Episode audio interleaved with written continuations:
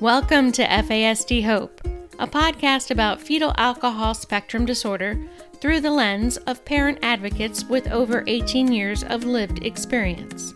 FASD Hope provides awareness, information, and inspiration to those people whose lives have been touched by FASD.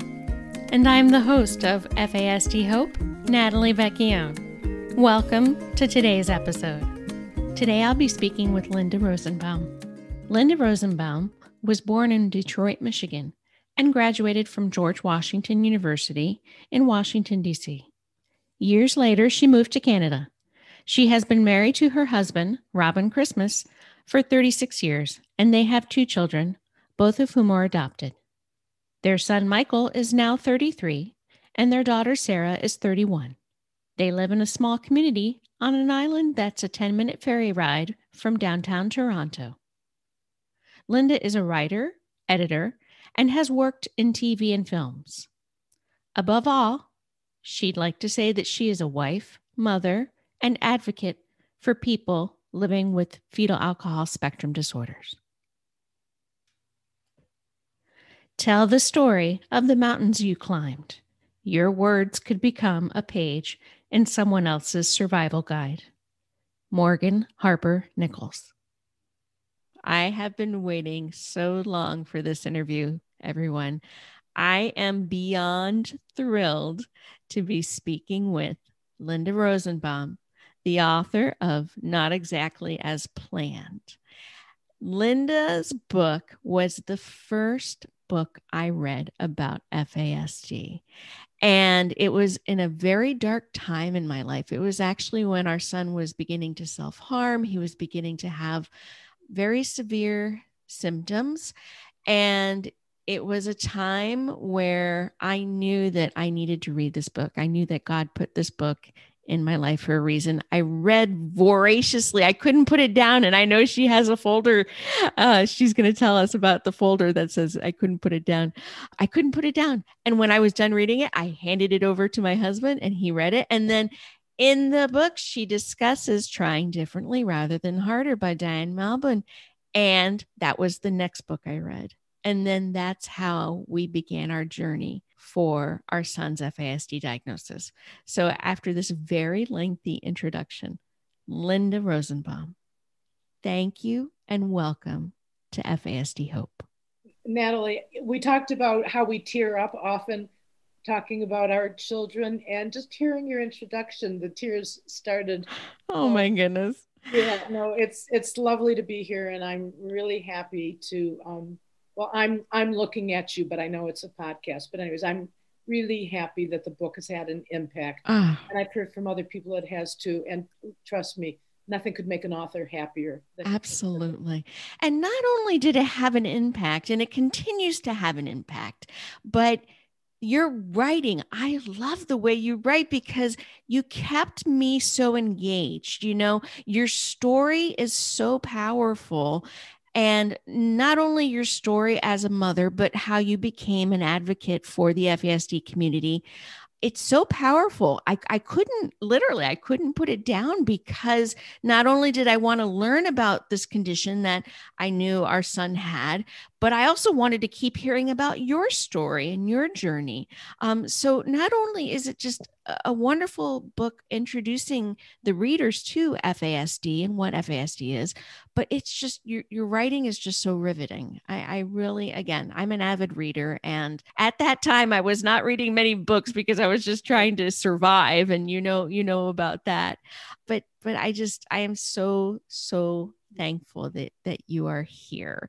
Um, so this is going to be a love fest. If you're listening to us talking, this is just going to be we'll two two two ladies. Just you know, you know, I just I am so beyond thrilled to be talking to Linda today. So, Linda, if and for those of you who have not read Linda's book, not exactly as planned, I'm going to plug it several times, and it's on. Not only is it on Amazon, but it's also on the FASD website under our resources page under books. Um, so, Linda, let's talk a little bit. Just give us a short background about your family and your family's journey into FASD. Sure. Um, my husband and I had been married a few years. We certainly wanted to have a family. It wasn't happening. And we were open to adoption. And um, Michael came our way. It was a domestic adoption, and we were very thrilled. And Michael was born. We live here in Toronto, and um, we were able to visit him in the hospital on day four, and we were able to bring him home at day seven. And um, I've mentioned this several times. I, I truly believe there's something magical about the act of bonding because the moment Michael was placed in my arms, well, I'm getting teary. I, I absolutely fell in love. And something, I, I say the word magical blessings, however you want to describe it, but something of Michael, our souls connected. Yes. It happened for my husband too. I think it happens all the time. You know, bonding is, is bonding and it's very real. But thank God for bonding yes. because we brought Michael home madly in love with this little blonde haired, blue eyed guy. And he felt it felt like he was suffering. He wasn't comfortable in his skin. He was sensitive to sounds and, and noises and you know lights and he just needed to, you know they talk about how good swaddling is if he could have been swaddled 24 7 that probably would have been good for him. And it was painful to watch. I mean he wasn't like this all the time and you know he was there was a sweetness to him and he smiled and whatever. But very early on i felt that there was something wrong with him and i couldn't bear the thought so i suppressed it. And if i said something to my husband of course he wanted to reassure me. But i think mothers feel something that the fathers or other people may not and this went on for a good long time. You know he began developing his milestones weren't the same as other people but i guess i can just say I, I didn't think he was comfortable in his skin and i felt something was wrong. And everybody including our very wonderful pediatrician said you're being anxious mom. He's fine so what you want to believe he's fine, right? So, you know, I took the rap. I was an anxious mom. And by nature, I'm not anxious, but I probably was being somewhat anxious because I had this little guy who I felt was suffering. And he had colic. And I don't know, those kids really suffer from colic. Mm-hmm. You know, they mm-hmm. say the kids don't feel it and it's fine, it's natural. I think colic's really rough on kids. Yeah, so yeah. Our our daughter had colic, and and it was during this time when I read your book. Actually, it was one of those nights I was up. Yeah, and colic is oh my goodness, it's it's brutal. Oh, yeah. It is. Yeah. yeah yeah. So so like so many and, and again i'm going to do this just because you and I, I i have about 10 post-it notes here about how many things we have in common. And that was that's how it was for us when we brought our son home. He had a lot of medical just like you said he wasn't comfortable in his skin. You know we were taking him to different specialists because he was born with medical issues and again, it was the same thing, you know, oh, well, you're just being over anxious or you're, you know, it's, eh, he's going to be fine and everything. And as a mom, your heart breaks because you just want to take that discomfort and pain away from your baby especially you're thinking about all they've they've been through so yeah and i i wrote down also how michael and, and our son when you have a child that has an fasd often in the infant and baby stages, they present more with like the medical sensory yeah. sleep issues. Those come out first. I forgot, but you brought it up. Michael, within the first year of his life, he had seen seven different specialists. Wow. I even forget what they were. He mm-hmm. had constant ear problems. He had a heart murmur. Yep. He wasn't growing properly. Yep. Yep. we they had... would probably call him failure to thrive mm-hmm. Mm-hmm. now he wasn't putting on weight and he yeah. wasn't growing. So he had an endocrine specialist. Yeah. I, I can't even remember. And it's probably a good thing. And we had a breathing, we had a pulmonary oh, because that's right. He had asthma. asthma. Mm-hmm. there two other specialists. I kept saying, um, yep. thank God we live in Canada because I can't imagine oh. we don't have to pay. Yeah. taxes, but we don't have to yeah. pay for them. And I just kept thinking we were so blessed because yeah. we got tremendous care. But one more thing, I totally forgot about that. But he, mm-hmm. as they say, he presented with all kinds of physical problems. So if you're listening and if you have an infant, you know, or a newborn and and you're concerned, those those medical issues usually present first along with the sleep, along with the failure to thrive, along with the sensory, especially the sensory. So yeah, yeah, I I'm just so glad you're saying this because again, I I'm looking at my my big old list of post-it notes and i'm thinking that's one of the very first things that we we have in common because those and again they'll present differently in each child but those areas of their development are affected most throughout the course of their life but we see that first you know when they're babies are are those issues. And and so like you said so we see specialists and the specialists never connected the dots for for your son and for my son. Never connected the dots. Nope nope. So as he came into you know preschool how did things progress then?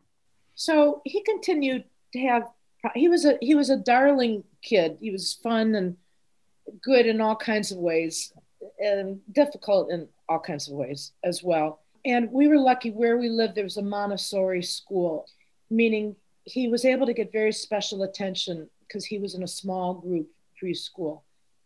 And they were wonderful with him. They figured out right away that this kid cannot sit still. This kid's got to get up and walk around. This guy is not moving from one side of the room when we ask him to the other side of the room. He needs all kinds of uh, reminders that a transition is, is going to happen. And they worked great with him. And he he did really well. And he was a fun-loving you'd probably call mischievous kid. And surprisingly, he turned out to be a leader because, you know, he'd organized everybody. We're all going to crawl under the tables, you know, as a choo choo train or whatever. So he became a leader and it felt really good.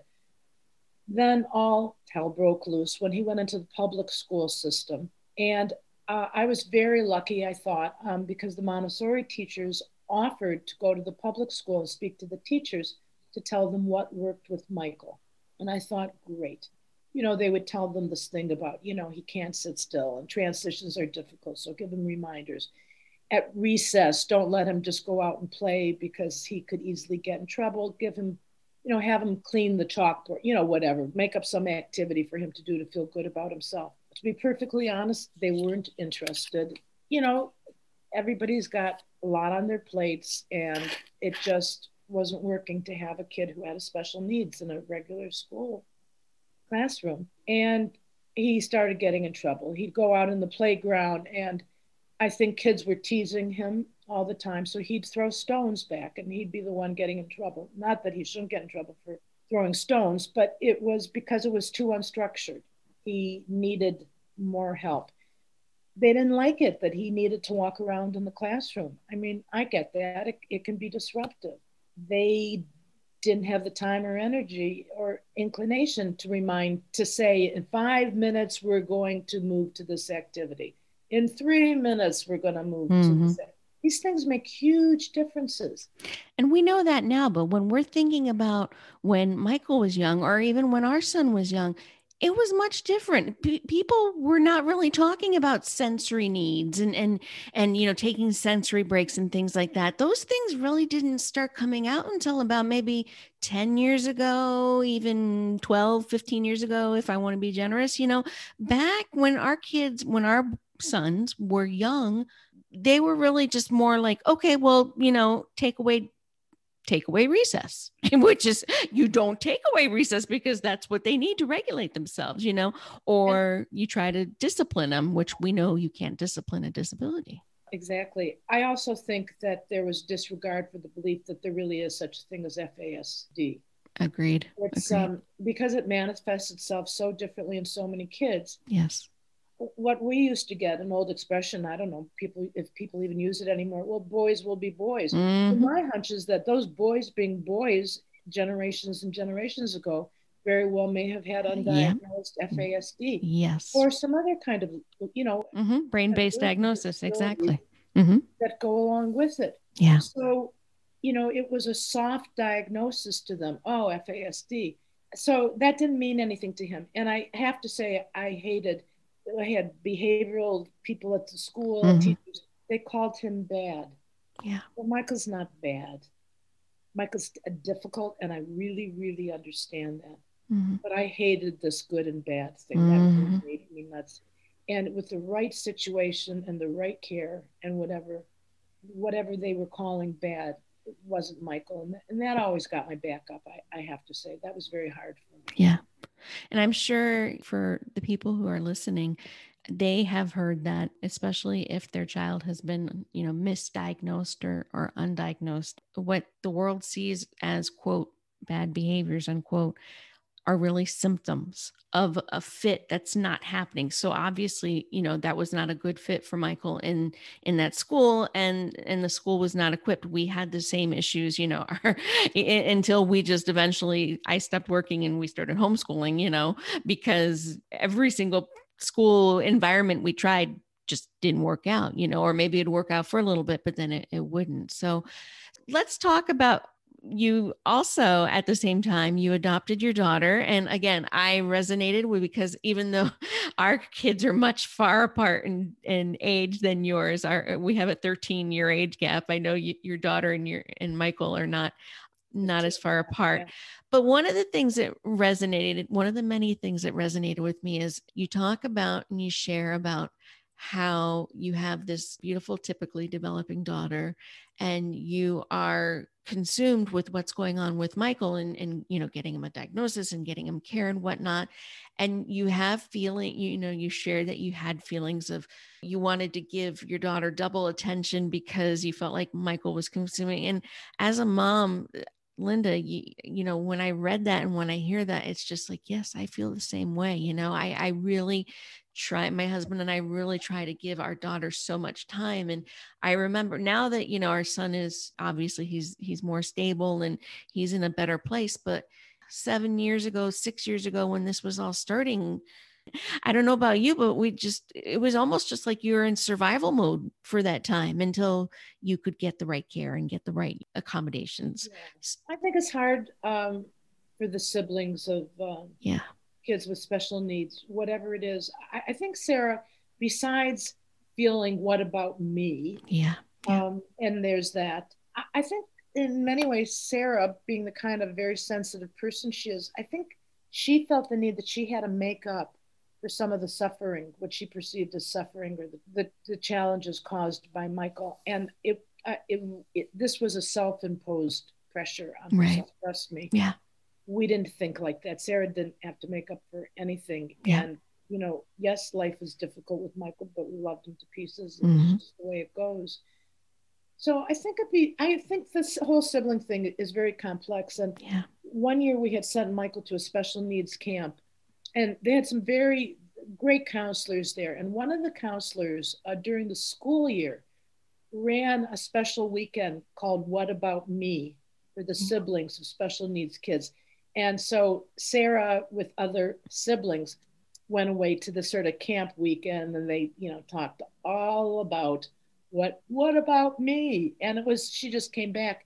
She felt less alone and she got lots of attention. She realized that she was normal to have all these you know feelings and whatever. And i i, I see lots of siblings do really well and they mm. love their special needs. Yeah. Whatever. And some is more difficult for i mean you know sarah is also adopted. She has mm-hmm. her own special needs in yeah. different ways. So i yeah it, the sibling issue I think it's great that they have each other and I think there's deep love, but I'd say even today it's a complex relationship. Yeah, absolutely. Absolutely. And as a mom, it's it's it's challenging for us because you're like because again, we have a very different adoption story with our daughter versus our son, you know. So again, just thinking about reading that book and just talking with you, I'm just so thankful that you're able to share it because again, so many people just need to hear this your your journey because it applies to so many of us you know, you know it's hard to share. People really say often to me thank you for being vulnerable. Thank you for sharing. Yeah. you know it's hard because there's no guidebook. The truth is you're flying by the seat of your pants. Yep. You don't really know what you're doing and you're running by instinct. And my friends i have wonderful friends and family. They couldn't answer anything for me. They really couldn't and I don't like complaining all the time. And I remember saying to my, talking to people and saying, I'd be, let's say I had a bad day and I was, Michael did this, Michael did that. I would always end it with, but I love them. I love them. It's mm-hmm. like I mm-hmm. needed to prove to them. Yeah. I felt bad, like I was bad mouthing my son. And I guess in a way you are, but you, you don't know what to do because there's not really, you know, I had loving family and mm-hmm. they wanted to help me, but they didn't understand. Really, yeah. They really didn't understand and they yeah. couldn't. And one of the things that I learned, and this isn't in the order probably that we're talking, but it was really important for me to connect with other people who had children with special needs, especially FAS. Yes. I found nobody could really, really understand mm-hmm. what it's like and the toll it takes on us and the challenges we face other than people in the same boat. Yes. My other people are empathetic, they're sympathetic, they're kind, they're well meaning, but they don't know what it is we go through. Exactly. And and I agree that you know when I read your book it was before we found our our parent support group.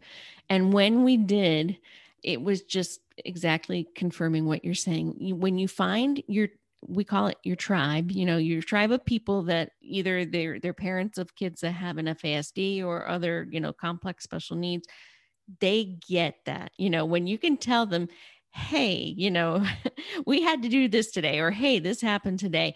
And you know you feel like if you shared it with anybody else you mm-hmm. they'd, they'd be calling the police. But then you know you share it with the people that who understand and they're like oh yeah that happened to us you know oh here's what you do. Yeah, exactly. yeah yeah that is so important. I'm so glad you're bringing that up because so many of us need that connection with somebody else who truly gets it. Yeah. Yeah it was online mostly. Yeah. Um, yeah. You know, I, I, there wasn't, there weren't people, you know, physically that I was getting together with, but. Right. Yeah. But no, it really made a difference. And it's grown. I'm so happy to see how much it's grown. I don't know about you, but oh my goodness, especially I'm thinking like in in the six and a half, seven years since we started this this FASD journey for our son, we we've just seen the groups on social media, the the Zooms, the support groups, everything. It's it's nothing. No, I know. Nothing. nothing. No, I know really, you know, Malbin was this fabulous resource. Yes. There were other people out there. There was a wonderful couple in Toronto that ran a support group. You know, that was great. There were people here and there, and there yeah. were medical professionals. You know, they're starting to grow. Mm-hmm. But the fact that, I mean, you have a podcast, I mean, the idea that somebody actually had a podcast if you had told me when I was reading your book, if you had told me when I was reading your book, you're gonna you're gonna interview this lovely woman who who who opened your eyes to FASD, and you're gonna have a podcast about FASD, I would have just oh my goodness, I would have cried more than I was crying already. well, it would be it would have been shocking to me yeah. to think that there's enough people who you would listen to. I know. You know listen to you that that that you could have a market out there or whatever it's called. Yeah so it is amazing. Which is an, another takeaway i think from your journey. And and what i've learned too is that your story matters. And like i said your words were my survival guide they really were and your words saying read diane malbin's book again, that was book number two. As soon as I was done with yours, that's that was the next book I, book I bought. And uh, really, I mean, I think for us, and I don't know if you've encountered this, but for us, I think the best advice we received about FASD was from other parents who had kids with it within FASD. Yeah, and keeping in mind that every kid is different. Yeah. Yeah. And one of the things where I ran into uh, issues, um, I, I just take one step back. Michael, when he he wound up getting expelled from grade one, you know, I told you everything fell apart yes. when he hit um, yeah. first grade, and then our pediatrician said, you know, maybe there is something wrong with Michael, and referred us to the child Deve- development clinic at the hospital for sick children here, and he was diagnosed after days of testing with fetal alcohol syndrome. That's what it was called then. And I had such mixed reactions to getting the diagnosis. On one hand, oh my God, Michael has something that's going to follow him the rest of his life. But I'm a positive person, so I thought, well, great. Now we can you know, because I thought, oh, okay, we're going to do this. They're going to tell me to do this and that, and this is going to happen, and all these things were going to fall into place, which of course they don't. They certainly didn't do it in 1980.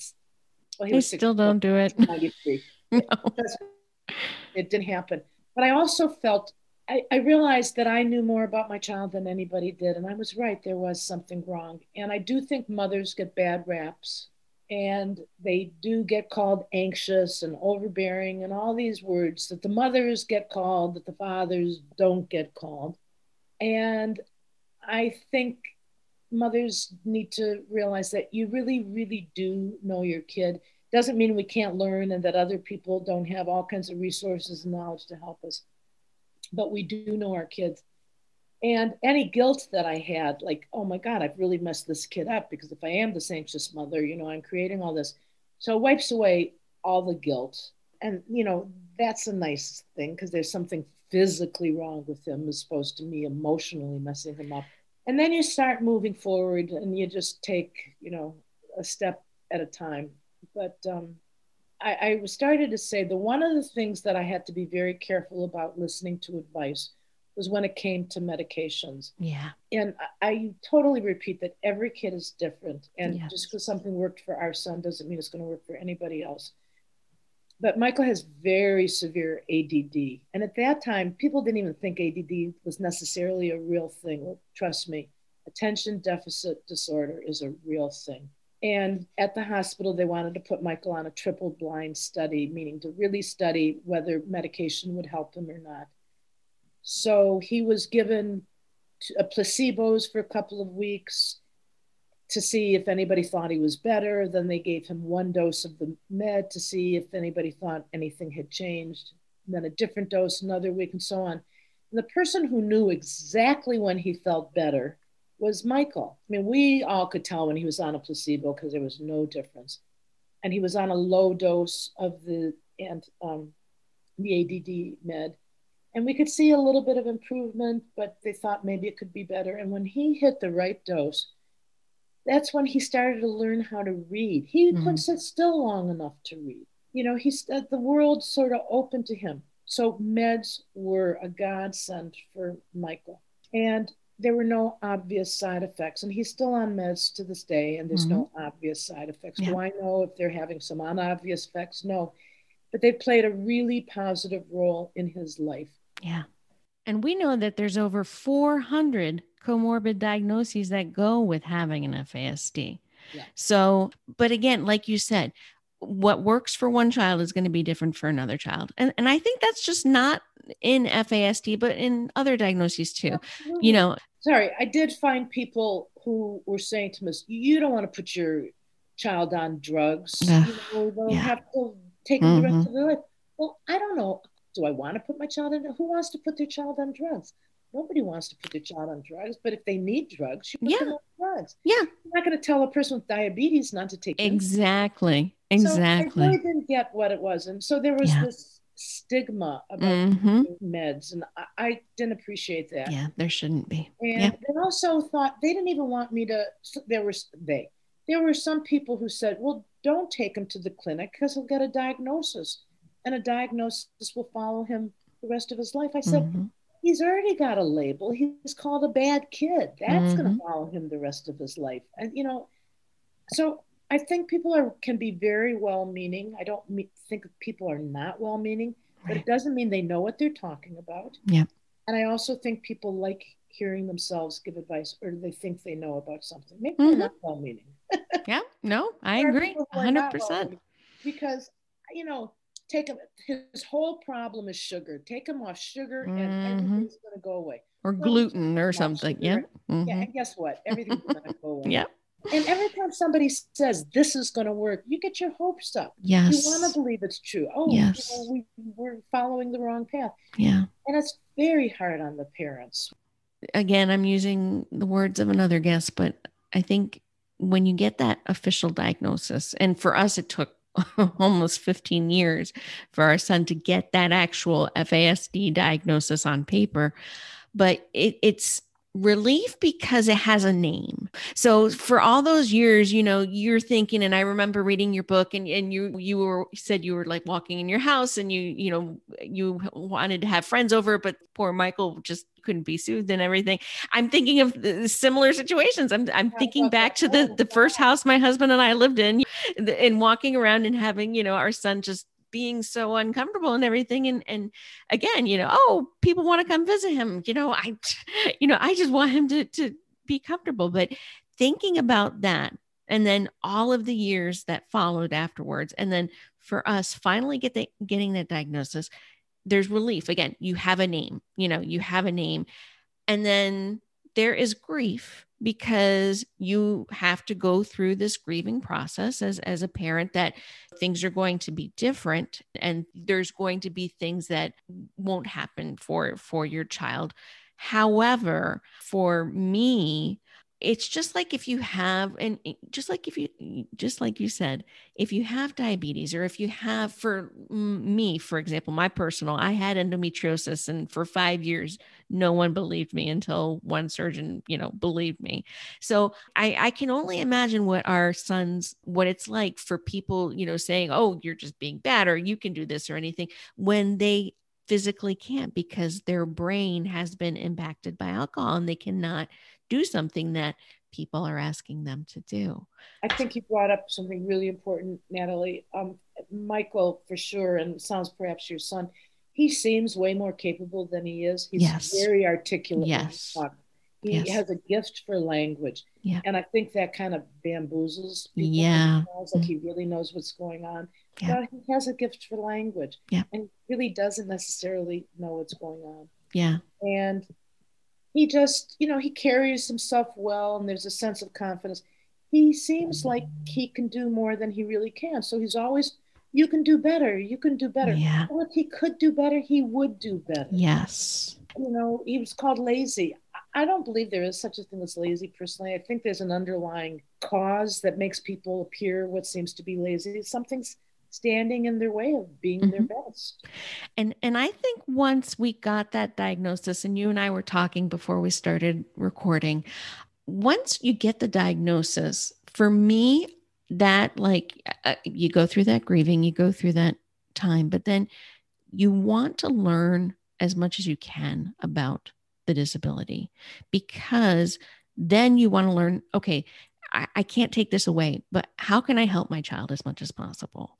You know, and I, I, I remember reading about you, you reading about that. So you learned more and you read trying differently rather than harder. And you, you went to workshops and you, you, you became, not only did you become a more empowered mother, but then you became an advocate. So I know we're fast forwarding ahead a little bit, but at what point i know you say it in your book at what point did you go from okay you're michael's advocate to okay you're an advocate for the fasd community? Oh that's a really good question. You know i don't know if i ever consciously was doing that except i did realize that um, number one nobody loves their children the way we do. Yeah. nobody's going to fight for them but but us. Yeah yeah. I realized that the public school system you know they have their own needs to fill classrooms with x number of people and they have budget issues. And you have individual teachers who are great but they're not going to be there to follow your kid that nobody's going to fight for your kid. And i, I realized that i i can speak well and i had i had fire in me. This was my son and i had to get the best life i could for him. And trust me i was not always successful and you know in the end he wound up dropping out of school at the end of grade eight and i had done everything i can to work with school systems including a private school system but he just shut down yeah. got so bad and he there was no way he was going However, you discovered his gift. And that resonated because our son is a woodworker and a carpenter too. And I love, I have this written down to, to totally ask you.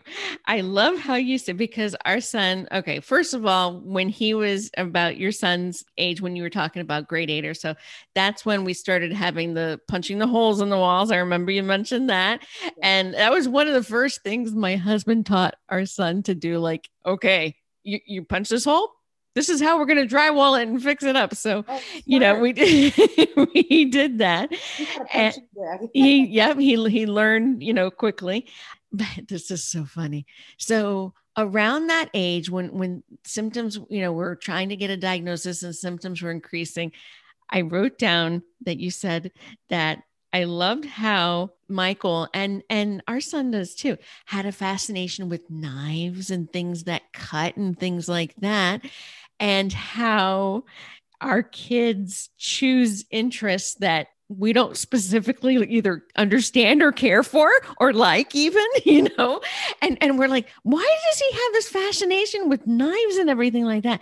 And then like michael nick went to a um a, a two week like a day camp and a wonderful, wonderful nonprofit. We've spoken about Josh's Hope here in North Carolina. And one of the things he learned was carpentry and woodwork. And he came home and I was like, oh my goodness, you have like a 50 year old carpenter inside you. You have this amazing gift. And I think I told you this, but the, the very desk that I'm podcasting from, our son made for us as a Christmas oh, gift last year.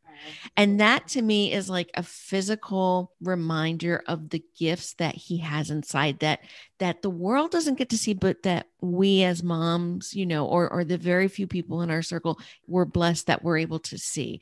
And I love, you know, when I friended you on Facebook and I saw, especially this past holiday, there was an exhibit of Michael's woodwork and Michael's artistry. And that just made my heart feel so full and so happy because yeah. I'm just thinking, wow, how cool is that? That he has come into his own as as an artist and as a woodworker and as a carpenter. Yeah. I mean, it really started from him having this obsession with knives. Yeah. yeah. And, sword, and swords. And swords, yes, yes. It, it military stuff. Yeah, knives and sword. Yeah, yeah. It wasn't sitting well with us. I know. Then one day we saw him on a stoop, sitting and using a knife to whittle. Mm-hmm. And all of a sudden, our brains went, "Oh, he's whittling." Yeah, yeah. Robin signed the two of them up for wood carving, mm-hmm. and it just it developed from there. And who knew? Yeah. We didn't have a clue. I mean, nope. he didn't know. He didn't know he had it in him. Mm-hmm. And it's funny because he always carves animals. Yeah. And they're never malevolent animals. They're always bears mm-hmm. or wolves that yes you know i wouldn't go as far to say that they have a smile on their face but they're but they're you know they're never mean animals yeah. he feels comfortable you know i'm sure he feels more comfortable with animals than he does with people mm-hmm. and that's part of it and it makes him feel good and he has this i mean he's yeah. really not capable of having a job yeah yeah and working for someone though he's done some you know he's worked for a woodworker and mm-hmm. cleanup work and around yep. but yep. you know he, he's michael he, he has his limitations but he has this real gift and people compliment him all the time and mm-hmm. michael we love your work and can we buy this he sells his carvings around christmas time so he makes a little bit of money and makes him feel great and it really it came from this obsession with knives and mm-hmm. so i tell people we didn't know michael had this in him i mean michael shouldn't know he had it in him mm-hmm. and i think a lot of times first of all we have to realize not exactly as plants mm-hmm. but uh, you know they're not going to become doctors well some may i can't mm-hmm. say that but you know they're not following generally they're not following the traditional route right teachers right. doctors lawyers engineers or whatever and sometimes they have these weird obsessions. So I, I know um, a family where their son with FASD developed this fascination with snakes. Well, the last thing on earth the parents wanted was to be fascinated with snakes. Well, he just became. He's not a herpetologist. I think that's a you know, but um, right. you know, he's he works in a in a you know a pet shop, mm-hmm, and mm-hmm. he's the one who handles the snake. I mean, he's used it to develop some kind of life for himself. Yeah. So I really encourage people Yes. Um, if you see them sort of getting obsessed with something, I mean, you know, even if just maybe try to find a way to encourage, you know, to swerve them yes gently in a in a way that might work for them. It's it's interesting because I think back and Nick used to around that time he used to whittle also. Mm-hmm. So Well, I You- think many of them like working with their hands. Yes, For Michael, it's yes, part of the fidgeting. yes, yes.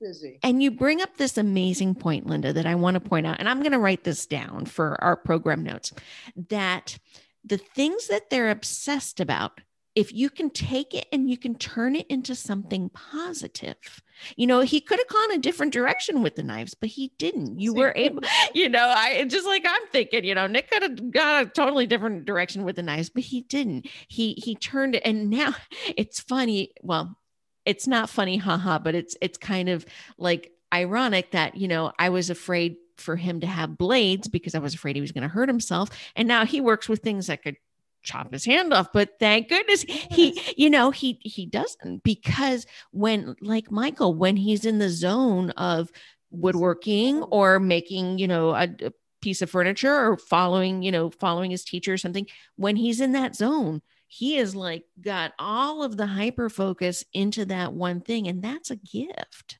So i am so thankful that you're telling our audience that even if you know you just don't know what your kid teen young adult that has an FASD. You don't know what they're doing, but they're obsessed with something or they they perseverate about something.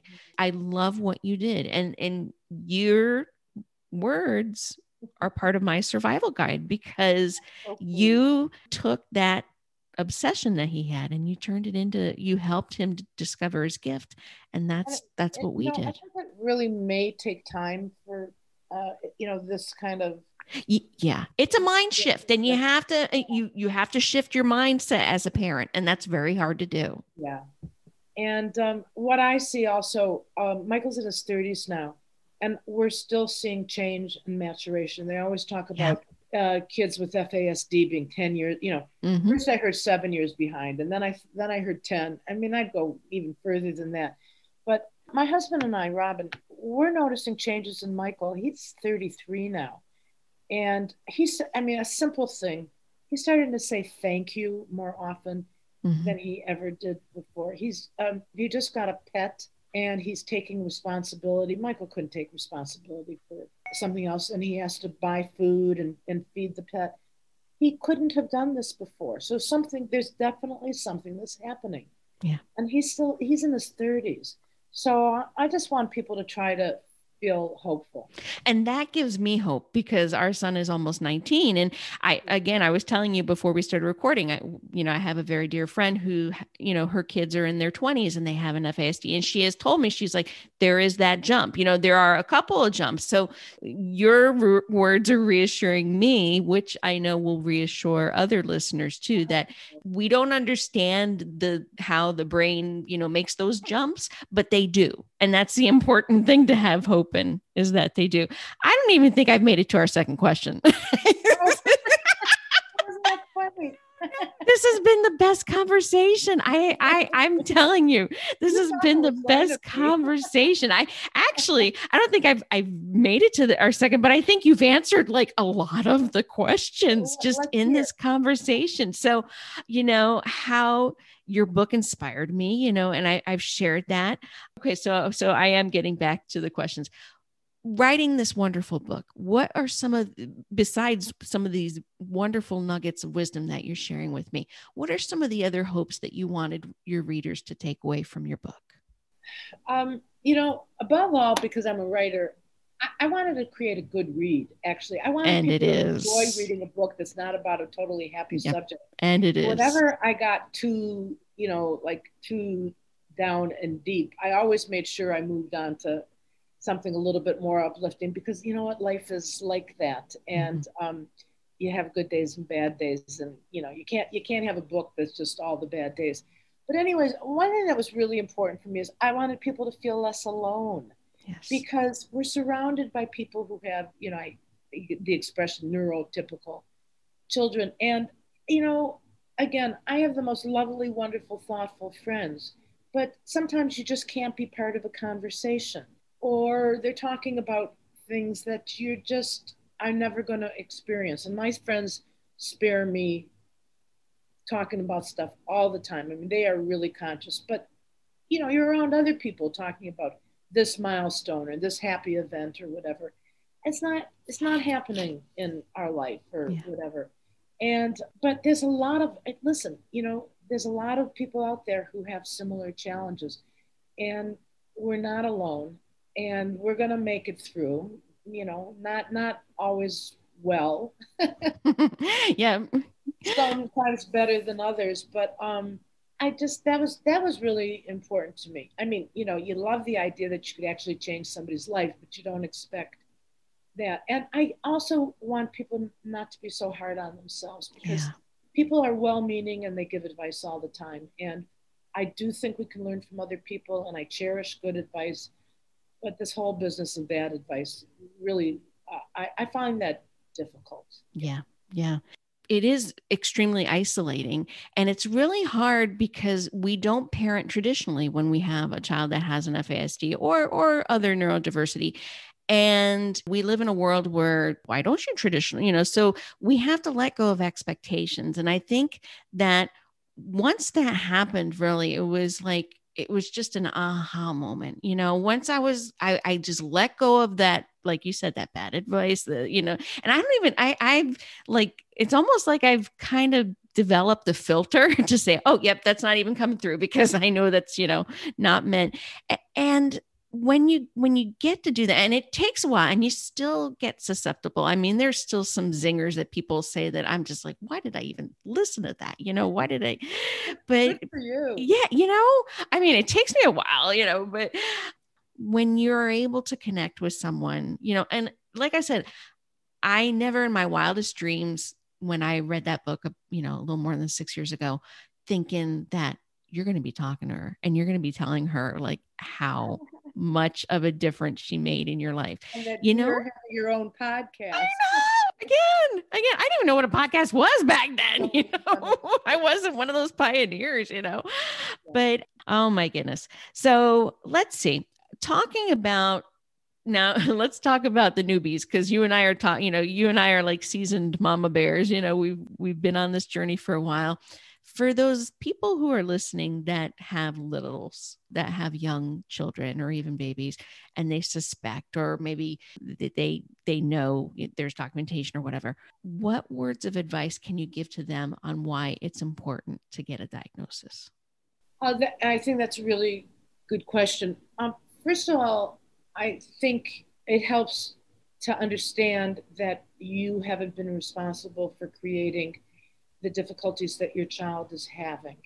And so you, you're, you're dealing, you're getting away from any shame or whatever and realizing it's, it's not an emotional thing. There's something physically wrong with this child. And not that there's easy solutions, but it helps you working with the schools. It helps you find social services. It may help you find some funding for your child. It may help you understand your child better so that you can create an environment in the home that works better for them. I think it's a real kindness to make an effort to get a diagnosis if you think the child should have one because people and systems are very quick to judge when somebody doesn't follow a path like everybody else. Yeah. And probably your child's not going to be able to do that. And I mean, you know, some children with FASD get in trouble with the law. Mm-hmm.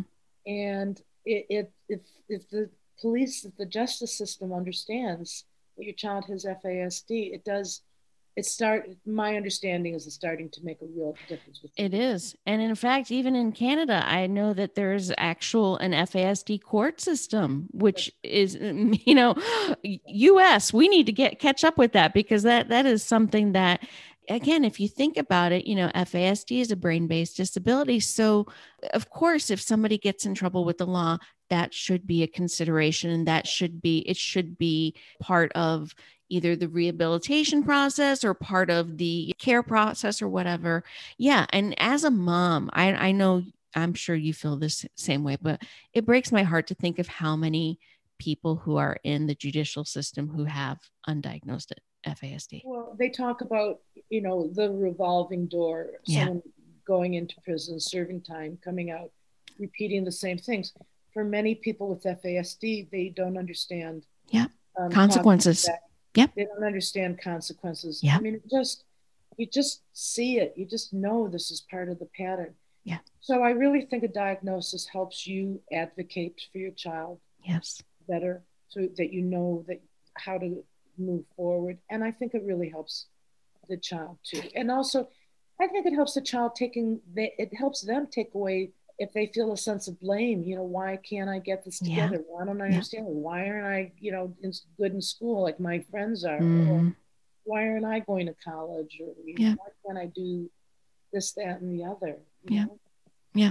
Also, they need supports and they with supports many people with fas can do remarkably remarkably well. Mm-hmm. so you want to find out what supports are needed and i think you can. I think there's lots of supports that you can yeah. get, but it does take work and it's very tiring. You and i both know it really is a full-time job. All of the phone calls and the paperwork and the visits and the yeah appointments. I don't want to be a downer here. Michael's 33 and it's still, I wouldn't say it's a full time job, but it's still, it's, yeah. a, it's a job. Yeah. Still. Yeah. I, yeah. I, want to mention one thing that I didn't say because this may be helpful or not. Michael um, lives in a group home now. Things have gotten very bad at home at one period of time.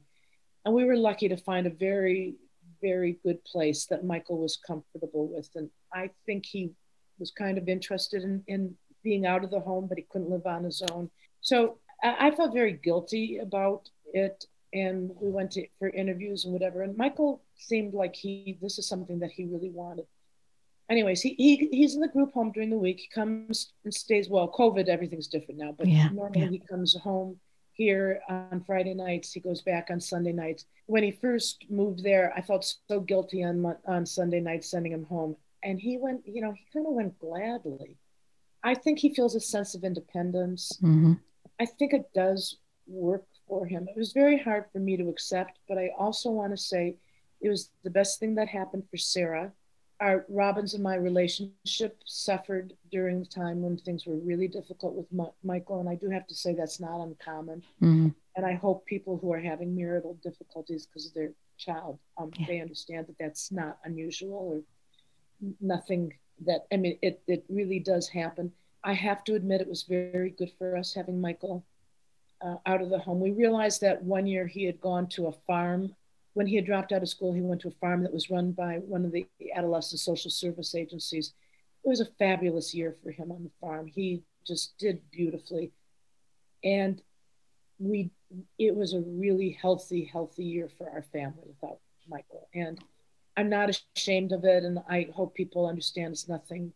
It's a wonderful resource, and we need help, and if we can get it, and absolutely, I think group homes can be great for some kids, mm-hmm. um, others not. I think it's really important to make sure yeah. the child goes that it's a good one because there's some that are not good, and you don't. And you bring up a really good point, Linda, that that we talk about. Um, our kids, you're, they're always going to have this disability. They're always going to have this diagnosis. But what we can do as parents is we can give them that interdependence. So, like Michael, he has his independence in the group home, but yet he has help, he has accommodations. You know, you have to understand. In fact, I just ordered a book today about that, about how you should not feel guilty if you're adult child, and we say adult chronologically, you know, is not leaving the nest, eh, you know, just like everybody else. No, you shouldn't feel guilty about that. Or if they leave and if they go to either a group home or assisted, you know, any type of supportive environment or something, it's different, just like the diagnosis is different for everyone. What you see as them turning into an adult is going to be different for everyone. And I'm glad you're bringing that up because there are good group homes out there. There are good supportive living environments out there. You know, again, you know, just like you say, you keep saying, you know your kid best, better than anybody. And you knew that for Michael, that group home was a great fit and you you talked about that in your book too which was really reassuring too especially for you know me i'm coming up on the beginning of of the chronological adulthood with with our son. So i'm really glad you, you're bringing that up. Mm-hmm. so we am now i'm looking at our questions. We we've addressed many of our questions we have. So I love that your story, even though it took your journey took place many years ago, it's still what we call evergreen because it's still applicable to so many of us. You know, it's still a journey that that we're all taking what are you doing now? I mean, I know COVID has kind of put a damper on a lot of things, but what are your plans now? I know your book is is such a huge force in advocating for parents and families. I know you were recently on Jeff's show. You're on you're on this show. How how are things going for you guys now? Well, um, you know, we're doing remarkably well considering COVID. Um, both my husband and I are semi-retired, so we're people who haven't lost our jobs. We haven't lost our businesses. You know, we don't have to work on the front lines. I think we feel very grateful that we're in a, the position that we're in. So I have to say that I have been a writer, always worked in communications. I've just written a, a children's chapter book. If I'm lucky, it'll get published. We'll see. It's a bad time to be publishing books. And I'm spending still a huge time looking after Michael's need and Sarah. The people in his group home are well meaning and they're very caring and they're not necessarily that skilled or knowledgeable. Michael seems more capable than they, he is, so they decided it was time to do more semi independent living for Michael. Great idea, I'm all for it. But that meant that he should be cooking and making his own meals. Well, okay, great, wonderful idea, love it. And they just sort of let him loose. Well, Michael buys Coke, Cokes, and luncheon meat and like Wonder Bread, and he's making these horrible meals for himself. So, you know, they mean well, and I I get that. And I yeah. do try teaching Michael how to cook. He's not really interested. But he appears like, okay, sure, I'm gonna cook. I'm gonna yeah. go grocery shopping. So he's eating these ridiculously horrible meals, and I have to work with the staff, and I always have to be kind and thankful to them mm-hmm. and you know work with them to teach them how to teach michael or whatever. So yeah. it really doesn't stop. It doesn't. You're right. Advocating for your child does not stop. It it yeah. doesn't stop. It just looks different at different it's, stages yeah, of life. yeah. yeah. oh man. Talking to you i just this has been such a blessing. Talking to you is like it's like a realization honestly. It really is. I again i keep saying this but i just never in my wildest dreams thought that i would be talking to the person whose oh, book got you would be interviewing me i know i know i know. Oh, Linda. So how can people before we end this amazing episode of of just thankfulness that I share to you and and so many other I have recommended your book to so many people. Um I know before we we share your information and before we talk about our hope takeaway, you mentioned on Jeff's show about the uh, can't put it down folder. Tell me about that because I love that. And I would probably have been one of those people who had written okay. you that note if I had the time back then. well, I, I was getting you know, you, you put a book out there, you don't know what's going to happen. And, um, you know, it's not like I have my email address in the book or whatever. So people have to find a way to get in touch with you. But I, I kept getting these emails and they're wonderful and people say kind words. Well, you know, the first group were friends and family, so you can't really trust them. And then I kept noticing that I was getting these emails from people and they were saying the same thing. I read your book. I started reading your book and I couldn't put it down. And then they'd go on and say these other things when they finished or whatever. So, and then I'd get another one. Um, was reading your book. I couldn't put it down. I stayed up till 4 a.m. in the morning. And then I would get another one and just some version of it, I couldn't put it down. So I was telling my husband about it and I started laughing and I said, I'm going to create a folder on my desktop on my computer and it's and I have it. It's called I couldn't put it down, I love that. and I just love looking at it. I just look at the I folder. I don't know if I'm into the letters, but um, how nice that you could actually write something. People say I couldn't put it down, and I laugh because it's not like a mystery that you want to know how it ends. It's not exactly. like a boilerplate. You know, is are the couple going to get married? Are they going to you know fall in love? You know, is the detective going to solve the crime? It's a book about my family. So that made me feel very good. And that's been very nice. I had to write this book. There was something, I had to get it out. People yeah. say it's cathartic writing. I didn't feel it was cathartic at all. I found it actually very, very painful to write, to bring up memories. It was actually very hard to do. But I really felt that there was a story in there and I had to tell it as a writer. And the biggest challenge I had in writing, and I think many people have it when they write, the best writing, in my opinion, is if you write the way you talk. Yeah. And very often when people, when we write, we sort of translate, we want to sound like we're intelligent or smart or write the way we learned in school. Right. And people speak beautifully and they speak from the heart. And I think you need, and it's a skill to learn how to write like that. And during the period of writing the book, I, I really learned how to be who I was in writing as well as when I talk. And I, that, that was a very nice thing for me to learn. That's so, great. Yeah. And I remember the day my book was coming out to be published. I live in a small, I live in Toronto, which has like 5 million people, but I live within a small community on an island right off of downtown Toronto. And there's 750 people who live here. And trust me, I know every one of them and they know me. and the book is coming out, and I'm thinking, I don't mind if people in North Carolina mm-hmm. read my book and know that I had marital difficulties. I mean, that's okay. But my next door neighbor now knows that, you know, our mm-hmm. marriage was really suffering because of Michael, yeah. or that Sarah felt that she wasn't, you know, it's like, what am I doing? What am yeah. I doing? Anyways, mm-hmm. I did it and I lived through it and they still love me and we're still neighbors and friends and you know, you survived. I think people like it when you're open and they respect it. You got to go for it, but it's not easy to bare your soul. No, it's not. But it helps. I think it helps other people grow. And it did for me. Your journey helped me grow as as a person, as a mom, as and then now as as an advocate and as somebody who's, you know, advocating for the FASD community. So I like to end our episodes on what we call a hope takeaway what are some words of hope? And you've shared a lot of words of hope in our conversation, but what are some words of hope that you have for parents of kids, teens, young adults with FASD that will help them on this journey? Well, first of all, I really do think that there's reason to feel hope, but I don't want to act naive and say to everybody, it's going to get better. I believe it will for most people. You know, I really believe stick with it. It's hard. It's gonna it's going to get better. But it, everybody's different, and it doesn't always work out the way you hope it will. But you're gonna survive. You're gonna make it through, and um, you know people have faith. Keep your friends.